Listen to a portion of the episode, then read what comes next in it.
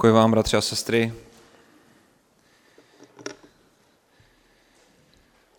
Chtěl bych i dneska společně s vámi otevřít Boží slovo. Tam, kde jsme minule skončili, tam dneska začneme. A prosím, abychom eh, si nalistovali v Matoušově evangeliu pátou kapitolu.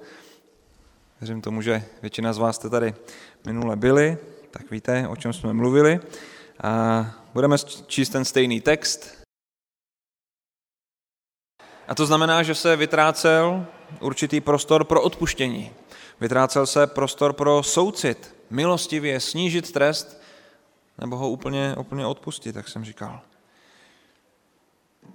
Ovšem, bez ohledu na tato dřívější ustanovení, která měly, měla mezi Izraelci nastolit spravedlivé počínání, nyní Pán Ježíš Kristus cituje tento starý zákon a říká, slyšeli jste, že bylo řečeno oko za oko, zub za zub, ale já, já vám pravím, abyste neodporovali zlému člověku.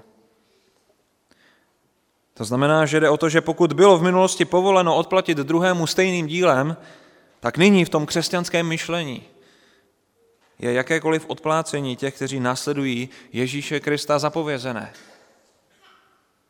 Neplatí oko za oko, zub za zub, platí, že když ti někdo ubližuje, neodplácej.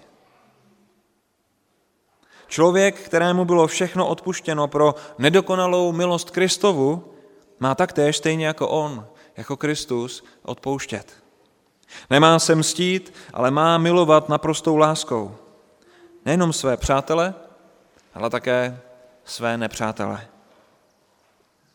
Ano, skrze Možíše byl dán zákon, který dovoloval odplatu.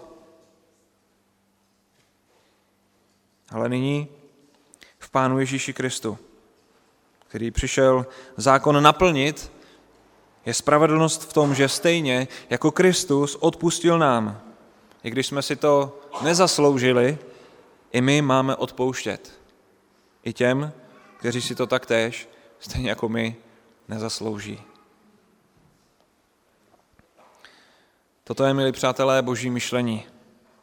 Toto je duchovní smýšlení, kterému se Kristovi učedníci mají učit po vzoru svého pána. A chci k tomu dodat, že každý křesťan má být oproštěn od jakékoliv pomsty a nenávisti nejenom v činech, ale také i ve svém srdci.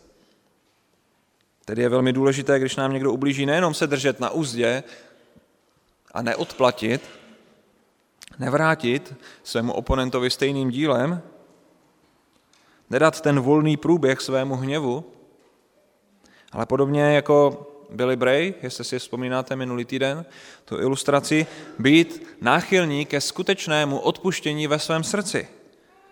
Abychom měli čisté srdce. Jestli si vzpomínáte, on když dostal tu ránu od toho druhého člověka, tak mu říká, aby mu Bůh odpustil stejně jako on mu odpouští. A proto, abychom my stejně jako Kristovi učedníci tenkrát rozuměli tomu, co tím Pán Ježíš Kristus myslí, když mluví, abychom neodporovali zlému, máme před sebou takové čtyři příklady, které nám pomáhají v pochopení, jak se teda mají křesťané chovat, co mají dělat, jak to má vypadat, když se jako boží děti nemáme mstít a ani nemáme odporovat zlému. A tyto čtyři příklady jsme si taktéž již minulý týden představili, schválně, jestli si to někdo pamatuje, dáme to dohromady ty čtyři příklady, čtyři v uvozovkách negativní scénáře, které mohou kohokoliv z nás potkat. Je to oddělené po těch jednotlivých verších, že? Verš 39, vidíme tam někoho, kdo nás udeří do tváře. Verš 40, je tam někdo, kdo nás žene k soudu. Verš 41, co tam je? Tam na nás někdo vymáhá nějakou službu. A verš 42, chce po nás někdo nějakou půjčku nebo nějaký dar, že? A jak jsme si již pověděli, ani jeden z těchto čtyř, čtyř principů, z těchto čtyř příkladů, nejenom, že nás nenabádá k odplatě nebo k nějakému zadosti učinění, ale ještě navíc nás vybízí k tomu, abychom dovolili těm, kteří nám ať už ubližují nebo po nás něco chtějí, tak abychom jim dovolili zajít až do té míry, že se toto v uvozovkách bezpráví může zdvojit, zdvojnásobit. Protože vidíme ve verši 39, když tě někdo udeří do tvé pravé tváře, co? Nastav mu i druhou tvář. Verš 40, kdo se s tebou chce soudit a vzít ti košily, nech i plášť.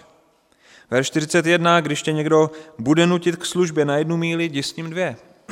A verš 42, když tě někdo žádá, dej, a od toho, kdo si o tebe chce vypůjčit, se neodvrať. Tak pokud je o ten první příklad, verš 39, řekli jsme si, že smyslem tohoto verše rozhodně není dělat ze sebe nějakou rohošku, nějakého fackovacího panáka nebo slabocha, který se nemůže zmoci na odpor. Ne, tím pravým smyslem je netrvat na svých právech. Nesnažit se udělat lepším, důležitějším a váženějším člověkem. Což sebou přináší, že není místo pro nějakou urážlivost. Naopak, nastavení druhé tváře znamená snášet spílání. Nastavení druhé tváře znamená snášet potupu. Nastavení druhé tváře znamená milovat toho chudáka, toho útočníka, který se ve svém hříchu provinil, který netuší, co dělá. Je zaslepený. My máme takového člověka milovat. My máme takovému člověku žehnat. My se máme za takového člověka modlit. A tímto jednáním toto jeho hříšné počínání tak usvědčovat. To je ten pravý význam tohoto prvního příkladu, tohoto Kristova přikázání, nastavit druhou tvář. Tedy jinými slovy, když to řeknu velice polopatě a prakticky, pomluvil nás někdo, urazil tě někdo, poškodil tě nějakým způsobem, ať už to bylo jakoliv těžké, ať už to bylo jakoliv náročné, tak my víme z písma, že pomsta patří hospodinu. A naší odpovědností je se za takového útočníka u Boha přimlouvat. Naší odpovědností je takovému člověku odpustit. Podobně jako Billy Bray nebo Hudson Taylor, které jsem zde zmiňoval minule.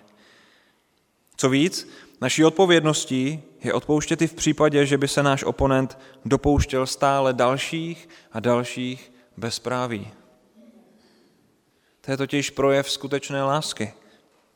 To je projev proměněného srdce. A mimochodem to je projev, který neustále pozorujeme u našeho nebeského Otce. On nás miluje tou bezpodmínečnou láskou. A naše hříchy nám odpouští, i když se k ním stále vracíme. A jsme nevěrní.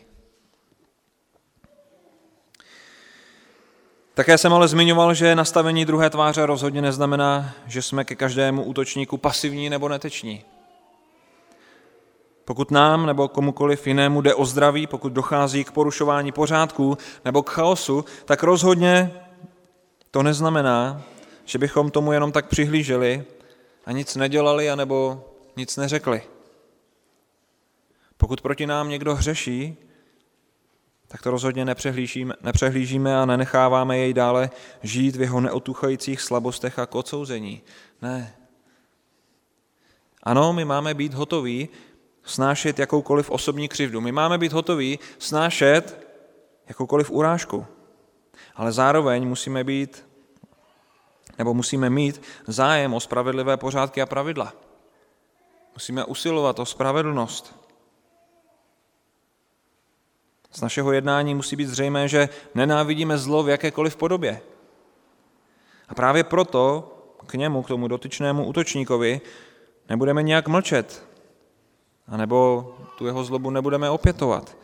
Naopak svým chováním musíme usilovat o jeho přemáhání. Tak jak se píše v Římanům 12.21. Nenech se přemáhat zlem, ale přemáhej zlo dobrem. A s tím souvisí nejenom neoplácení, ale i usvědčování ze zlého. Navíc, pokud jde o věřícího člověka, který nám ubližuje, tak Pán Ježíš Kristus nám dává jasné instrukce, jak konfrontovat toho, který proti nám zřešil. Známe, že? Ty tři kroky v Matoušovi v 18. kapitole. Napomenutí mezi čtyřma očima, potom přivzít druhého a když ani to nepomůže vzít před celou církev. A když ani to nepomůže, má nám být takový člověk jako celník, jako člověk, kterého máme získat pro Krista, jako nevěřící. Tak to je potřeba postupovat.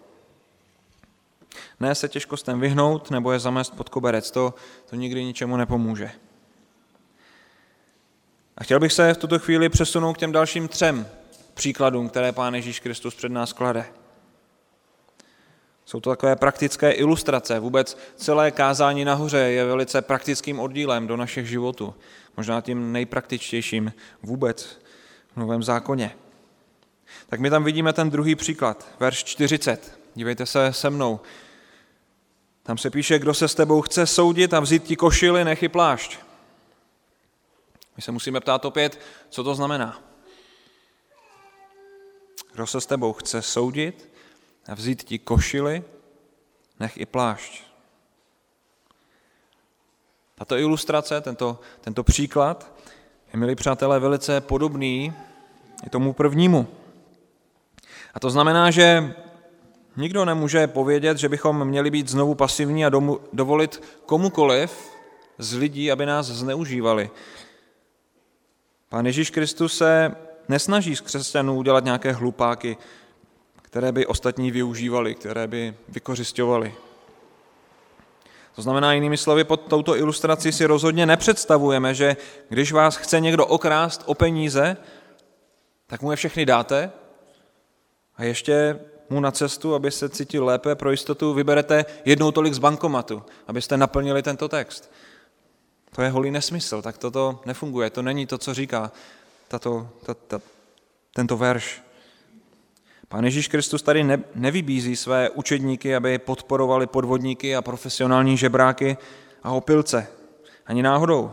Rozhodně to neznamená, že když za vámi přijde člověk, který tvrdí, že je bezdomovec a chce od vás peníze na jídlo nebo na cestu, takže bychom mu měli dát ideálně dvojnásobek toho, co od nás žádá.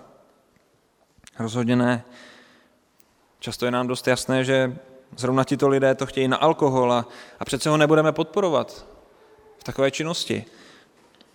Pán Ježíš v tomto verši neříká, abychom i takovýmto lidem přispívali.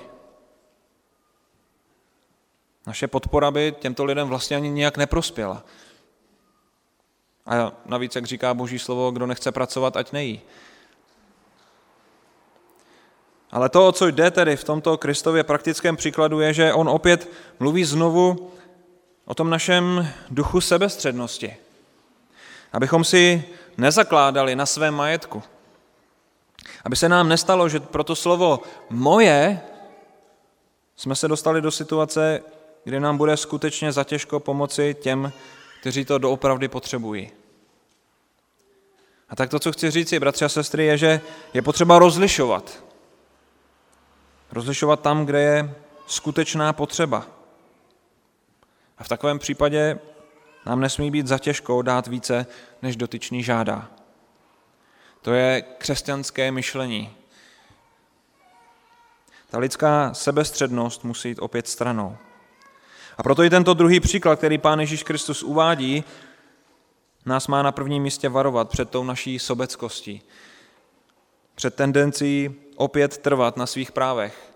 To je moje a proto to moje zůstane. Ne, to není křesťanský postoj lásky. To není odraz milosrdenství. A jak víme už blahoslavenství, které jsme probírali na začátku kázání nahoře, jenom ti, kteří jsou milosrdní, budou blahoslavení. Je to jako spojené nádoby. A proto přemýšlejme i v tomto duchu. O tom, co nám Pán Bůh svěřil a jakým způsobem k tomu přistupujeme. Všechno, co máme, je z boží milosti. My jsme jenom správci. A to, co nám Bůh svěřil, my musíme používat ne pro naše blaho, ale pro boží slávu. Aby byl Bůh oslaven. A tak buďme dobrými správci.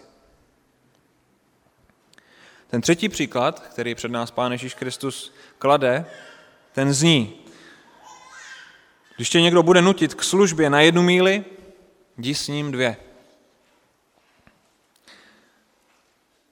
A u tohoto bodu je potřeba trošku dovysvětlit ten dobový kontext. Co tím myslí Pán Ježíš Kristus? Víte, v Izraeli v tehdejší době bylo zcela normální, že například římští vojáci nebo nějaká jiná vrchnost za vámi přišla a požadovala určitou pomoc. Většinou se třeba jednalo o přepravení nějakého nákladu z místa na místo. A takový příklad můžeme vidět i během ukřižování Pána Ježíše Krista, kdy ti vojáci vložili ten příčný trám, který si Ježíš už nebyl schopen nést sám, tak ho vložili na Šimona z Kyrény. On se nachomitl u cesty, vojáci mu to dali příkazem a on se musel podřídit. Musel ten trám vzít, jinak by byl strestán. Byl to, byl to jeho úkol.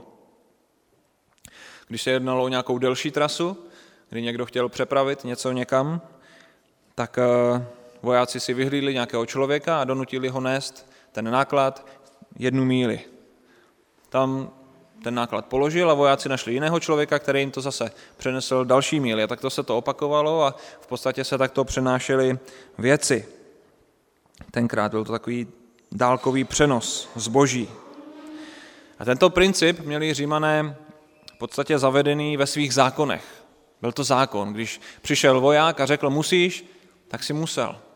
A kdyby si to neučinil, tak by si dostal několik ran.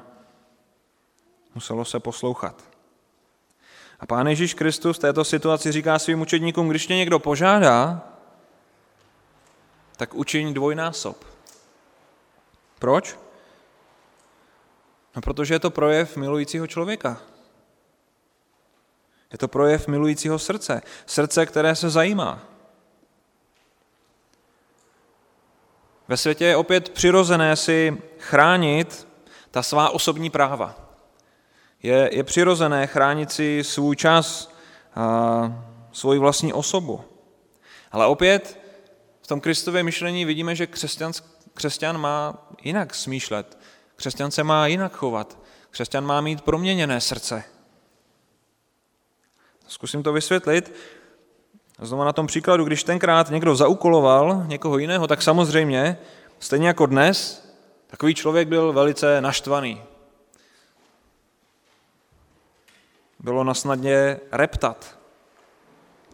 Představte, představte si, že máte svoji práci doma, nebo máte nějaký volný čas, odpočinek, chcete regenerovat předtím, než znova budete něco dělat na svém domě nebo, nebo ve své práci. A někdo vám tento váš klid naruší, přijde k vám a řekne, že se musíte podřídit něčemu, z čeho nemáte žádnou radost, něčemu, z čeho vám nic nekápne. Asi nemusím říkat více. Je zřejmé, že jsme okamžitě znechuceni takovým přístupem, takovým jednáním. A s podobnou nechutí lidé tenkrát přijímali tyto zákony. Museli něco udělat. A právě proto ten smysl této Kristovy ilustrace je, věřím tomu, následující. Řekněme, že přijde nějaký voják a dá vám práci a, a vy uděláte dvojnásob, než, než původně požadoval. Jaká bude asi přirozená reakce takového toho vojáka, takového toho člověka, který vám dal ten dotyčný úkol?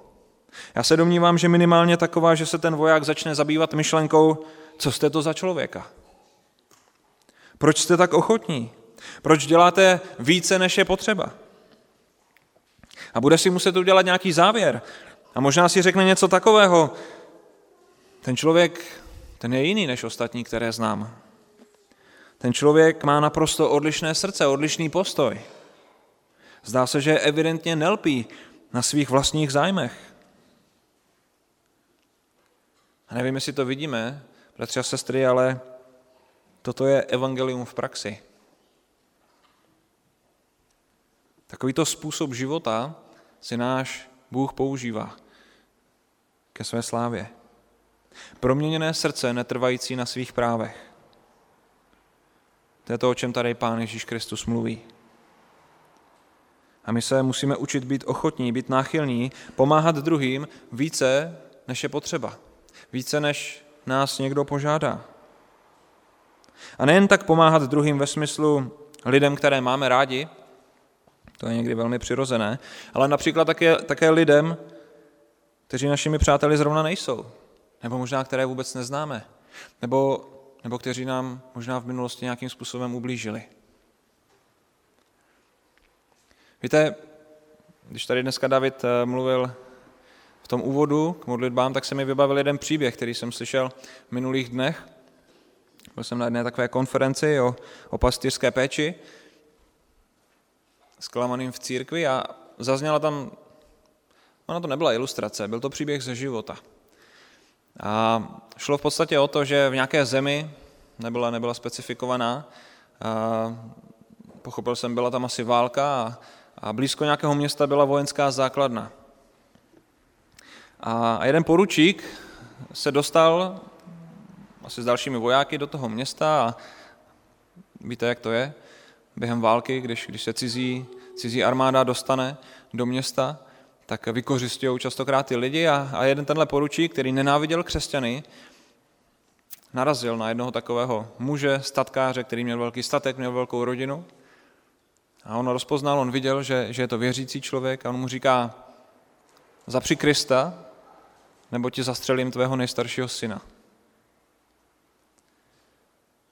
A tenhle ten rolník, tenhle ten dělník říká, já nemůžu zapřít Krista. Já nemůžu zapřít Krista, který změnil můj život. Teď, teď všechno, co mám, je od něj. Nemůžu zapřít Krista. On říká, zapři Krista, nebo ti zastřelím tvého nejstaršího syna. On říká, to nemůžu udělat. Můžu vám dát cokoliv ze své úrody, můžu vám dát cokoliv ze svého domu, ale já nemůžu zapřít Krista. A tenhle ten důstojník nabil svůj zbraň a zastřelil jeho nejstaršího syna. Potom se vrátil zpátky na základnu a po nějaké době byla tam nějaká vzpoura, nebo nevím, je tam někdo napadl, museli všichni utéct. A tenhle ten důstojník se znova dostal do, toho, do této vesnice, do tohoto města. A víte, kdo mu otevřel svůj domov, aby, aby ho ukryl? Byl to ten rolník, kterému zabil syna. A tenhle ten důstojník byl pohnutý tím jeho jednáním, tím jeho neodplácením, tou jeho láskou, tím, že udělal víc, než musel. A v podstatě uvěřil taky v Krista a potom zůstal v té rodině a, a byl jako nejstarší syn tohoto rolníka. A to je velmi silné svědectví. Takové svědectví, které asi není na pořadu dne, které nevidíme často u lidí, kteří o sobě mluví, že jsou, že jsou věřící, že jsou to křesťané. Ale je to myšlení, které od nás Bůh vyžaduje. Je to způsob myšlení, který po nás chce a který by měl být přirozený v našich myslích. Ne, aby jsme se do toho nutili, protože by to tak mělo být, ale protože opravdu Bůh proměnili naše srdce. A my to tak vnímáme. My to tak chceme. Je to něco, čemu se musíme učit. I když to jde proti naší hříšné přirozenosti. A to naše srdce by častokrát chtělo odplatit spravedlivě. To je teda ten třetí příklad. Čtvrtý je otázka dávání a půjčování. Tomu, kdo tě žádá, dej a od toho, kdo si od tebe chce vypůjčit, se neodvrať. A znovu si musíme klást tu otázku, co to znamená. Znamená to, že je naší povinností vyhovět všem bez výhrad? Tedy vyhovět každému, kdo něco požádá? Znamená tento verš, že bychom se měli stoprocentně zotročit a posluhovat každému, vždy a všude, kdykoliv jsme o něco požádáni? Měli bychom se jako následovníci Ježíše Krista takto nechat zneužívat? Kdokoliv by si od nás chtěl něco vypůjčit anebo vzít, tak bychom se nesměli odvrátit? Opět samozřejmě stejně jako u těch předchozích příkladů, musíme říci naprosto ne. Ovšem pokud ne, tak co tedy tento verš potom znamená? Tomu, kdo tě žádá, dej a od toho, kdo si od tebe chce vypůjčit, se neodvrať. Musíme se na tento verš dívat v kontextu celé té pasáže. Nejde ho jenom takto vytrhnout a samostatně si udělat závěr. To by potom opravdu znamenalo, že každý by z nás mohl vydindat cokoliv. A v kontextu všech těchto principů, když se na to tak díváme, tak musíme říci, že to rozhodně Není pravidlo, že bychom mohli říct, že naší povinností je půjčit například své auto člověku, u kterého jasně vidíme, že je nezodpovědný, který se neumí eh, chovat, neumí si chránit své věci, natož, natož cizí věci, který není důvěryhodný, anebo je to třeba neskušený řidič. Ne, rozhodně není naším povinností půjčit takovému člověku auto, který o to skutečně stojí. Písmo nikde nic takového neříká, nikde nic takového neučí. Všechno, o co někdo požádá, tak nemusíme i hned darovat, nemusíme i hned půjčit. A víte proč? Protože to bychom byli opět špatnými správci. Špatnými, nezodpovědnými správci věcí, které nám Bůh svěřil, abychom je používali pro jeho slávu. Podobně jako jsem to řekl už eh, u těch rádoby bezdomovců a povalečů, není naší povinností podporovat člověka, který je otrokem alkoholu a chce po nás peníze. Jak bychom mohli někoho takového podporovat? Podporovat zvrácenost, podporovat zahálení, podporovat pohodlnost, lenost, rozmařilý život v pitkách a v hodování. Vždyť to je hřích, to je spoluúčast na hříchu potom. A my máme usilovat o čestnost. Máme usilovat o spravedlivý boží řád a ne o nespravedlnost. Navíc, jak jsem už řekl, kdo nepracuje, ať nejí. To znamená, musíme hledat soulad v kontextu písma. Co znamená tento Kristův příklad? Pokud bychom přistoupili na princip darovat cokoliv, komukoliv, o co kdo nás požádá, tak zaprvé jednak z konečného hlediska bychom tomu člověku vlastně ublížili, ubližovali bychom mu, protože bychom ho podporovali v hříchu. A za druhé, nikdy bychom neměli nic pro sebe, ani co do svých úst, ani co na sebe, protože lstivé lidské srdce je vypočítavé a ostatní by nás sedřeli z kůže. Všem bychom byli pro smích. Ale o tom tento verš opravdu není. Tento princip tohoto verše mluví znovu o tom, že ano, jsou situace, kdy vás někdo chce zneužít a, a vy byste neměli být hlupáci, ale také potom jsou jiné situace, kdy je potřeba jednat jinak. Kdy se setkáváme se skutečně potřebnými lidmi, kteří i přes svoji snahu strádají a potřebují naši oporu, potřebují naši pomoc. Potřebují povzbuzení, potřebují něco materiálního. Jsou to tací, kteří jsou sklíčení a, a sami ze svých sil sotva přežívají. Nebo nějakým způsobem zápasí, něco se jim nedaří. Nemají pokojný život, nemají naplněný život a sami to nezvládají. Ano, toto jsou situace, ve kterých nás Pán Ježíš Kristus vybízí, ve kterých vybízí své učedníky, aby skutečně zapřeli sama sebe. Je to situace, kdy jako křesťané musíme přestat koukat, tak jako je zvykem v dnešní době, jenom na svoje potřeby, na své zájmy, na své výhody a být náchylní myslet také na své bližní. Písmo dokonce říká, že bližní nám mají být přednější než my sami. A tak, bratři a sestry, naše srdce má být ochotné a naše srdce má být radostné v dávání těm, kteří to skutečně potřebují. Pán Bůh nám požehnal a my to musíme chtít opravdu použít pro jeho slávu. A právě proto, že nám Pán Bůh nezaslouženě požehnal, i my bychom měli následovat tohoto jeho příkladu. Měli bychom usilovat o to, abychom i my druhým požehnali z něčeho, co nám Pán Bůh svěřil. Lukáš 6. kapitola, 35. verš. Tam se píše, ale milujte své nepřátele a čiňte dobře. Půjčujte a neočekávejte něco na oplátku.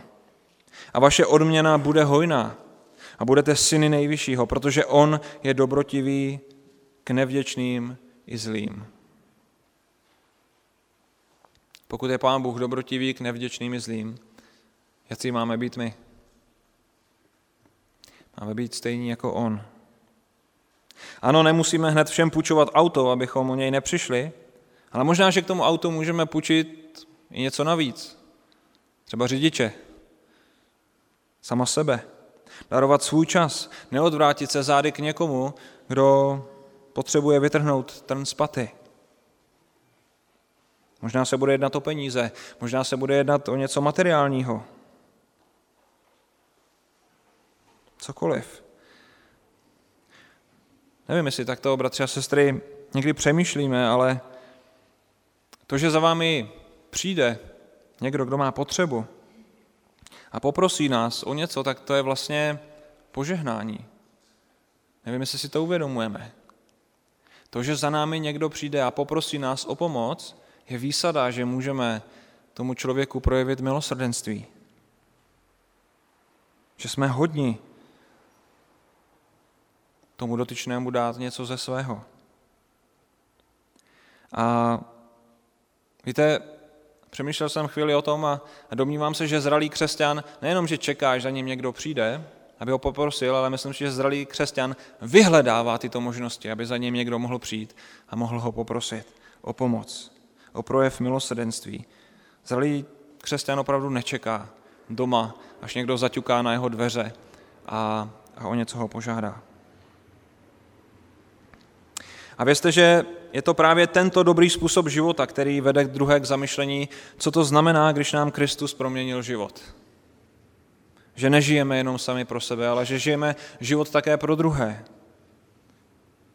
Žijeme život pro Krista.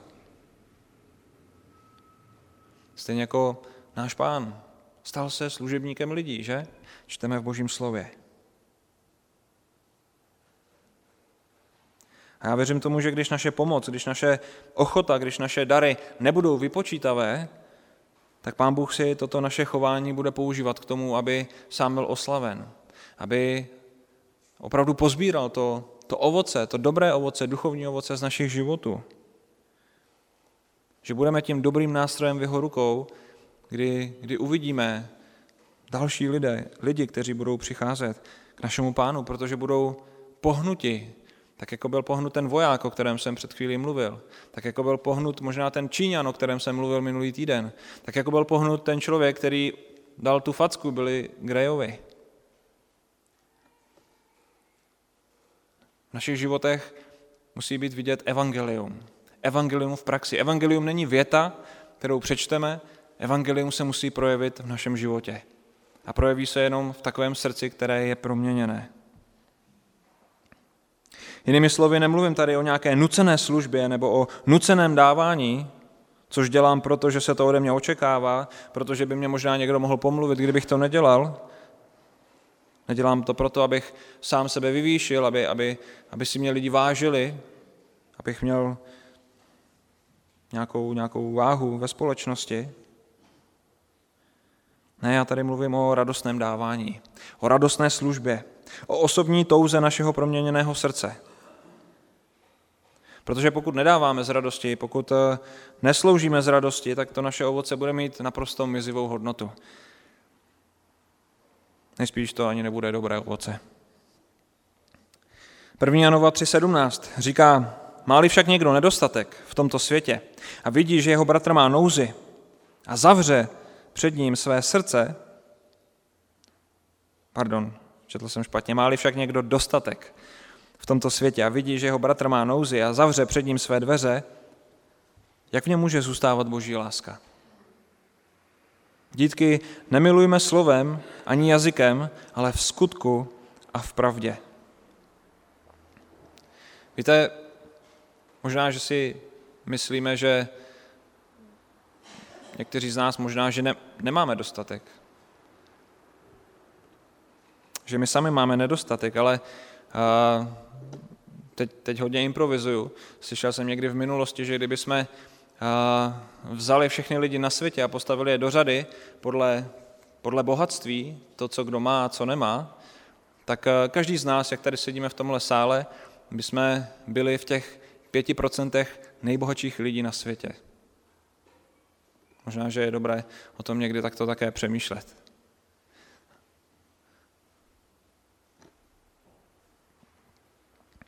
A tak, bratři a sestry, hlavní důraz toho Pána Ježíše Krista, když mluví takto ke svým učedníkům v kázání nahoře, ještě jednou, je neodvrácet se k druhým zády. neodplácet zlým za zlé, milovat své přátelé i nepřátelé a dobrým jednáním všechny usvědčovat. Nelpět na svých právech, nelpět na svém majetku, protože každý jeden špendlík v našem domě patří, patří hospodinu. Máme ho čistě jenom z jeho boží milosti. A tak kež je nám náš pán milostivý a pomůže nám nebýt citlivý na svoji vlastní osobu, na naše hříšné já. Kež je nám Bůh milostivý a pomůže nám přemáhat zlo dobrem. Kež je nám Pán milostivý a promění naše srdce k ochotě a laskavosti. To vše v lásce a z lásky s velkým L. To přeji každému z nás. Amen.